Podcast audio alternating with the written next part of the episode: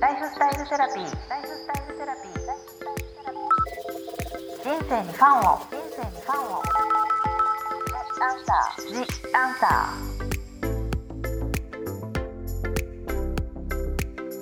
ー。こんばんは。ワニブックス書籍編集長の青柳ゆきです。ライフスタイルセラピー。今週も引き続き漢方科の桜井大輔先生をゲストにお送りいたします。大輔先生、よろしくお願いします。よろしくお願いします。前回は中医学について簡単に教えていただきました。今週は皆さんからいただいたご質問の中から心と体に効く毎日の習慣についてお話しいただきたいと思います。まず先生最初の質問です。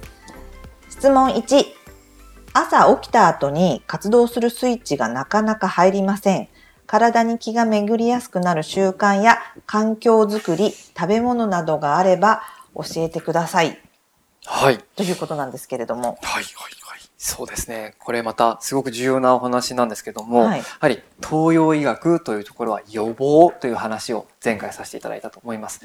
養生の部分からもね、予防であるっていうことが重要になってきます。なので、これも、この朝起きた時っていうのは、で、じゃあどうしたらいい？これ対照的な考え方なんですよね。なので僕らの考え方だとじゃあなぜ朝起きた時に活動スイッチが入らないのかというふうに考えます。はい。では睡眠はどうなのかその前の前日食べたものはどうなのかということが重要になってくるんですよね。はい。朝起きた時に活動スイッチが入るっていうのがまあ正常な状態だと朝起きて元気に動けるわけですよ。はいそれになっていない状態になってるってことが問題なんですよね。はい。じゃあ良い睡眠が本当にちゃんと取れているのか、うんちゃんと早い時間に寝ているのか、うん食事の状態悪くないかっていうところを見ていきます。はい。なので活動するスイッチが入らないというのは、はいまずちゃんと眠れてないんじゃないかなというふうにあの見立てを立てるわけですよ。はい。なのであのしっかりした睡眠をとるということをまず意識していただくことが重要だと思います。そしてその先生の言うちゃんとした睡眠とは？はい。どういうことでしょうか？えー、と昨今ではやはり何時間寝るというのを重要視されている方も多いと思うんですけれども、はい東洋医学では何時間寝るというよりは何時に寝るというのが重要になってくるんですよ何ね。時に寝る？はい。はい、というのも東洋医学の考えでは、はい前回お話した五臓六腑がいろんな場所、時間帯によって働く時間帯が変わってくるんですよね。はい。で時間帯でとても重要なのは23時ぐらいからだいたい3時ぐらいの間、うんこの時間帯というのは肝がしっかり働く時間帯ですはい。肝というのは体全身の血液を溜めてきれいにする場所とされています。はい。なのでこの時間に眠っていないと日中体の中を巡っていて働いていた血液がうん。浄化されないまま次の日に持ち越すことになるんですよね、はい。なので疲れが全然取れなくなるんですよ。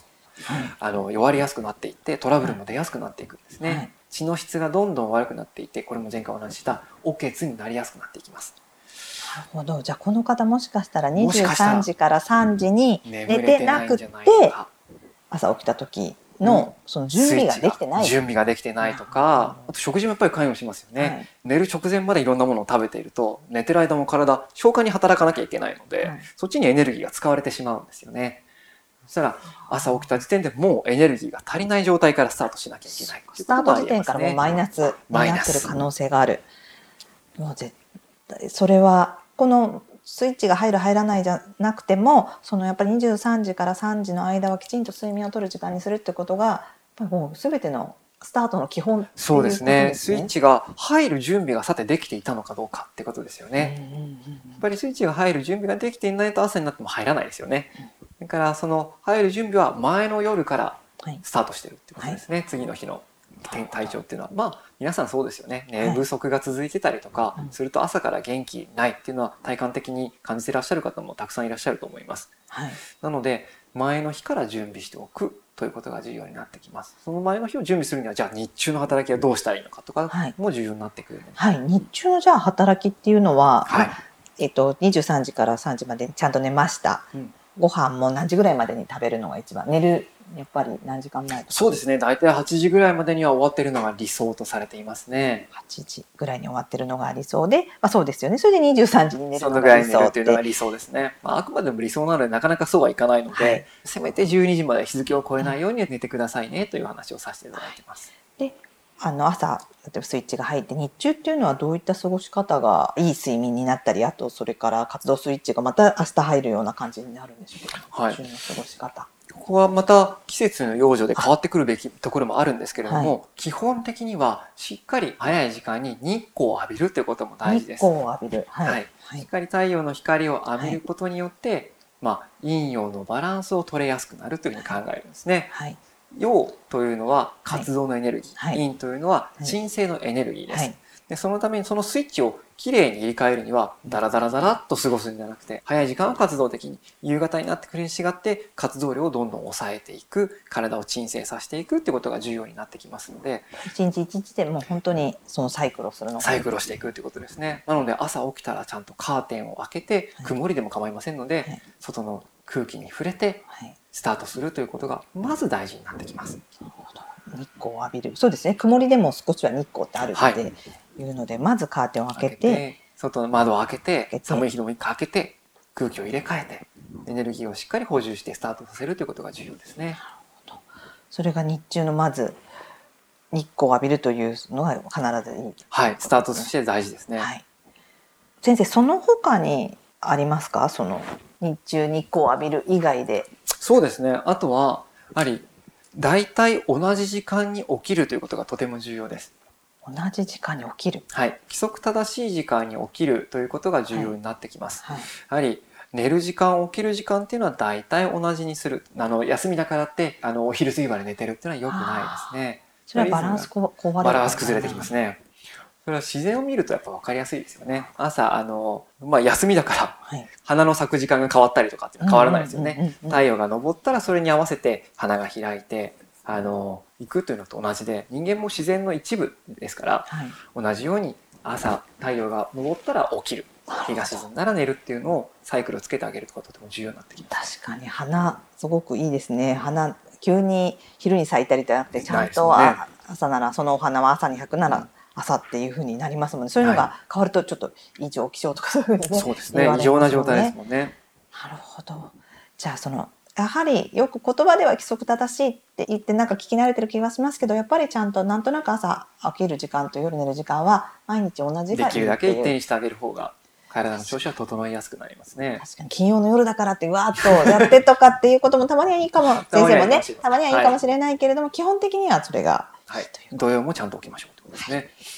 ありがとうございます。次質問に先生が以前あの SNS でマスク生活で肺が弱まってるというのを、まあ、書いてらっしゃるのを見たんですが今肺にいいことがあれば教えてください。まあ、肺にいいこと肺にいい習慣とかそういうこと食べ物とかなのかもしれないんですが、何か先生の中で今肺を鍛えるものこれがあるよっていうのがあったら教えていただけますでしょうか？肺は五臓の中でも一番弱々しい臓器というふうに言われています。はい。やっぱり外気とつながっている部分があるからでしょうね。はい。一番外と接触するという場所なんですけれどあも、あの呼吸によって。そうですね、はい。だから乾燥とか湿気とかいろんな影響をすぐ受けてしまうものなんですよね、はい。だから守ってあげるというのがとても大事になってきます。はい。でマスクっていうのはフィルターをしてますからね、はい。呼吸が苦しくなってくるのと一緒で、呼吸が苦しいってことは肺に負担がかかってるってことなんですよね、はい。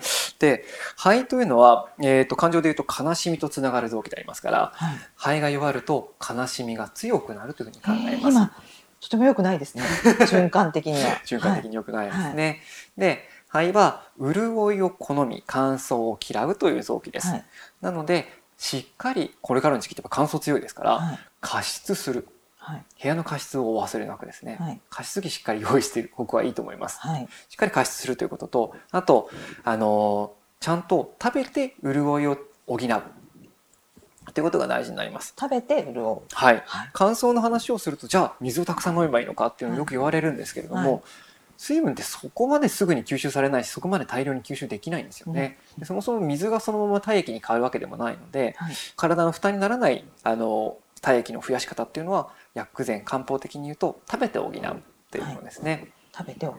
はい、潤い補給の力を持った食材をしっかりとっていただくというのがいいと思います。はい例えば今の時期だとそうだな。ちょっと時期がずれてる、はい。梨がすごく潤い補給力を持ったものなんですけれども、あとはまあちょっと今のリンゴなんかもいいですね。リンゴも潤い補給の力を持っています、はい。意外なところで言うと豚肉なんかも潤い補給の力を持っている食材ですね。はい。わかりやすいのが白いもの全般というのは潤い補給の力を持っていて肺を元気にする力があるというふうに考えます。白い食べ物。はい。豆腐とかレンコンとかまあ梨なんかもそうですがはい白菜もそうですね先生なんか大根汁がね喉に効くっていう。あ大根あの大根は違いますか？あ大根もそうです大根で作る咳なんかによく使われる大根飴っていうのをよく使いますよねうん大根をあのサイコロ状に切ってはい。蜂蜜に一晩つけたものなんかをはい次の日飲むんですがはい蜂蜜も潤い補給剤ですからねあ蜂蜜もいい。蜂蜜もいいですねやっぱり喉にだそうですよね。そういう飴がありますよね。そうですね喉飴補給。するものっていうのははいそういったものをちょこちょこ取るあと肺は辛い味と少しつながってるのではい。若干辛いもの。若干辛い。若干辛いもの。例えばですねネギなんかがいいかもしれません。ネギ玉ねぎなんかはいいですね。生姜もいいんですが取りすぎには注意してください。はい。唐辛子だとちょっと強いかなという気がしますよねあの辛いものっていうのは肺を活性化させる。まあもともと辛くとハーハーハーハーするからっていうことだと思うんですけれども、はい。辛みには肺を活性化させる働きがあるんですが、うんうん。辛みには同時に潤いを消耗するっていう働きもあるんですよね、はい。だから体に不要な潤いが溜まってる人は辛いものを食べて発汗させてちょっと逃してあげるってことは重要なんですけれども、はい。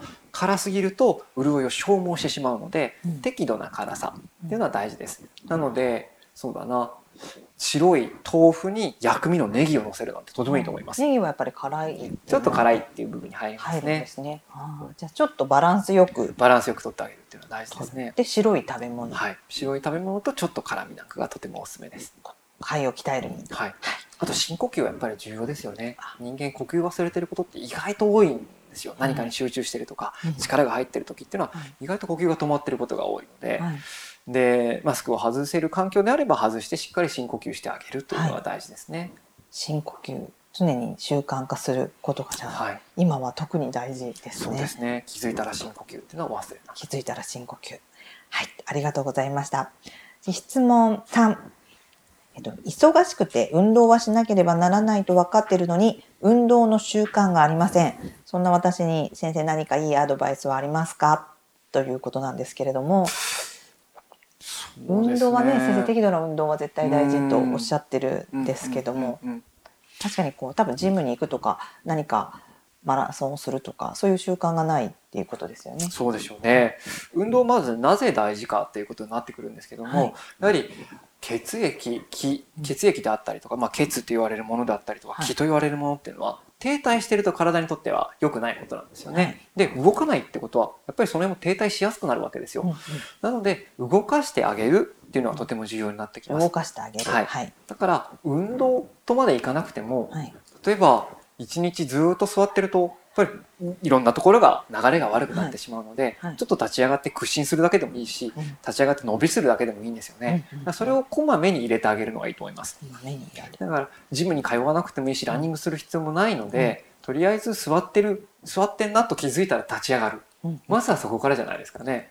立ち上がって屈伸したりとか足首回したりとかうん。肩回したりとか伸びをするなんてことがいいんじゃないかなと思います。先生の今回の新刊のご本にも手足をブラブラさせるだけでいいっていうのもありましたけど、はい。朝起きたらそれやるのもいいとおっしゃってましたよね。そうですね。朝起きた時寝る前なんかを手足をこうやっていろいろブラブラさせて動かすっていうのが重要になってきます、それできますね。うん。寝る前、朝どちらがいいあどちらでもいいですよ。どちらでも。うん。気づいた時にどんどんやっていったらいいと思います。ね、運動の習慣がないんだったらよりやった方がいいってことですよね。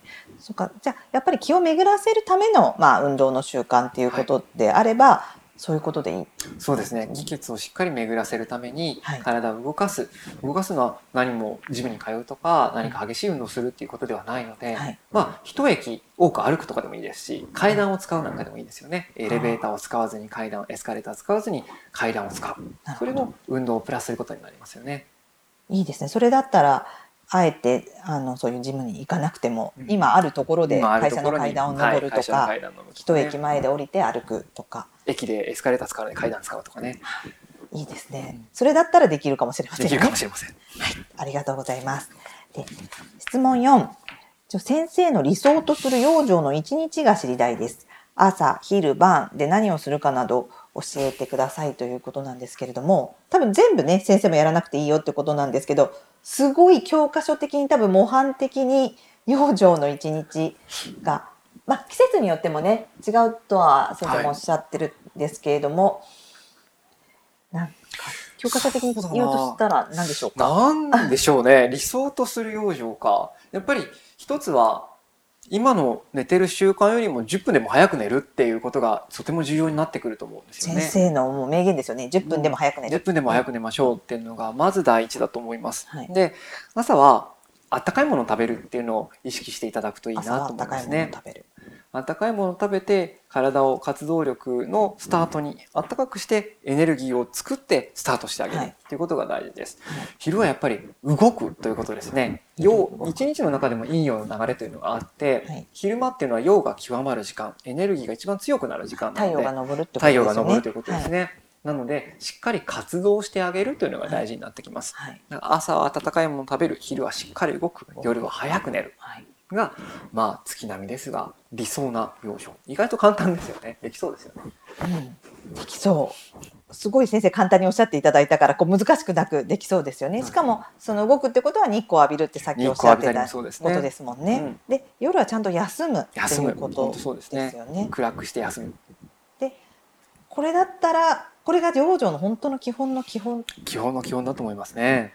でも案外でもあの簡単だけども確かに夜の夜更かしだっ意たり、外とできてないことうん。朝からちょっと冷たいスムージーあんまりそのスムージースムージーっていうのもねちょっと先生たちもどうかなっていうのはあると思うんです、あれも冷たいものばっかりだとずっと良くないっていいうことですよね。温かいものを食べた方がいいですよね。で先生のお話の中に面白かったのはこのはい気楽に気をつけしで載せさせていただいたんですけどやっぱ冷たいものってあの氷を触った時にああ、はいはいはい。あの手がかじかむのと一緒でね。それが実際冷たいものを飲んだ時の内臓の表れなんだよってあの本にもありましたけどその時すごいピンときました。うん。だからなんとなく私冷蔵庫から出した時あこれ冷たすぎると思ってちょっとお湯足したりして。そうですね。うん。あのぬる湯にするような習慣になりましたけれどもそういうなんかイメージがあると分かりやすいかなと思ったので、はい。朝もそういう冷たいものではなくてあったかいもの温かいもの。これだったらできるかもしれませんね。あと特に冬だから今習慣しやすいですよね。あったかいものっていうので。ですね。はい。ありがとうございました。次回の「ジアンサーでは心と体の養生について桜井先生にお話しいただきたいと思います。ここまでのお相手は青柳ゆきと桜井大輔でした。桜井先生ありがとうございました。ありがとうございました。ライフスタイルセラピー。ジ・アンサー。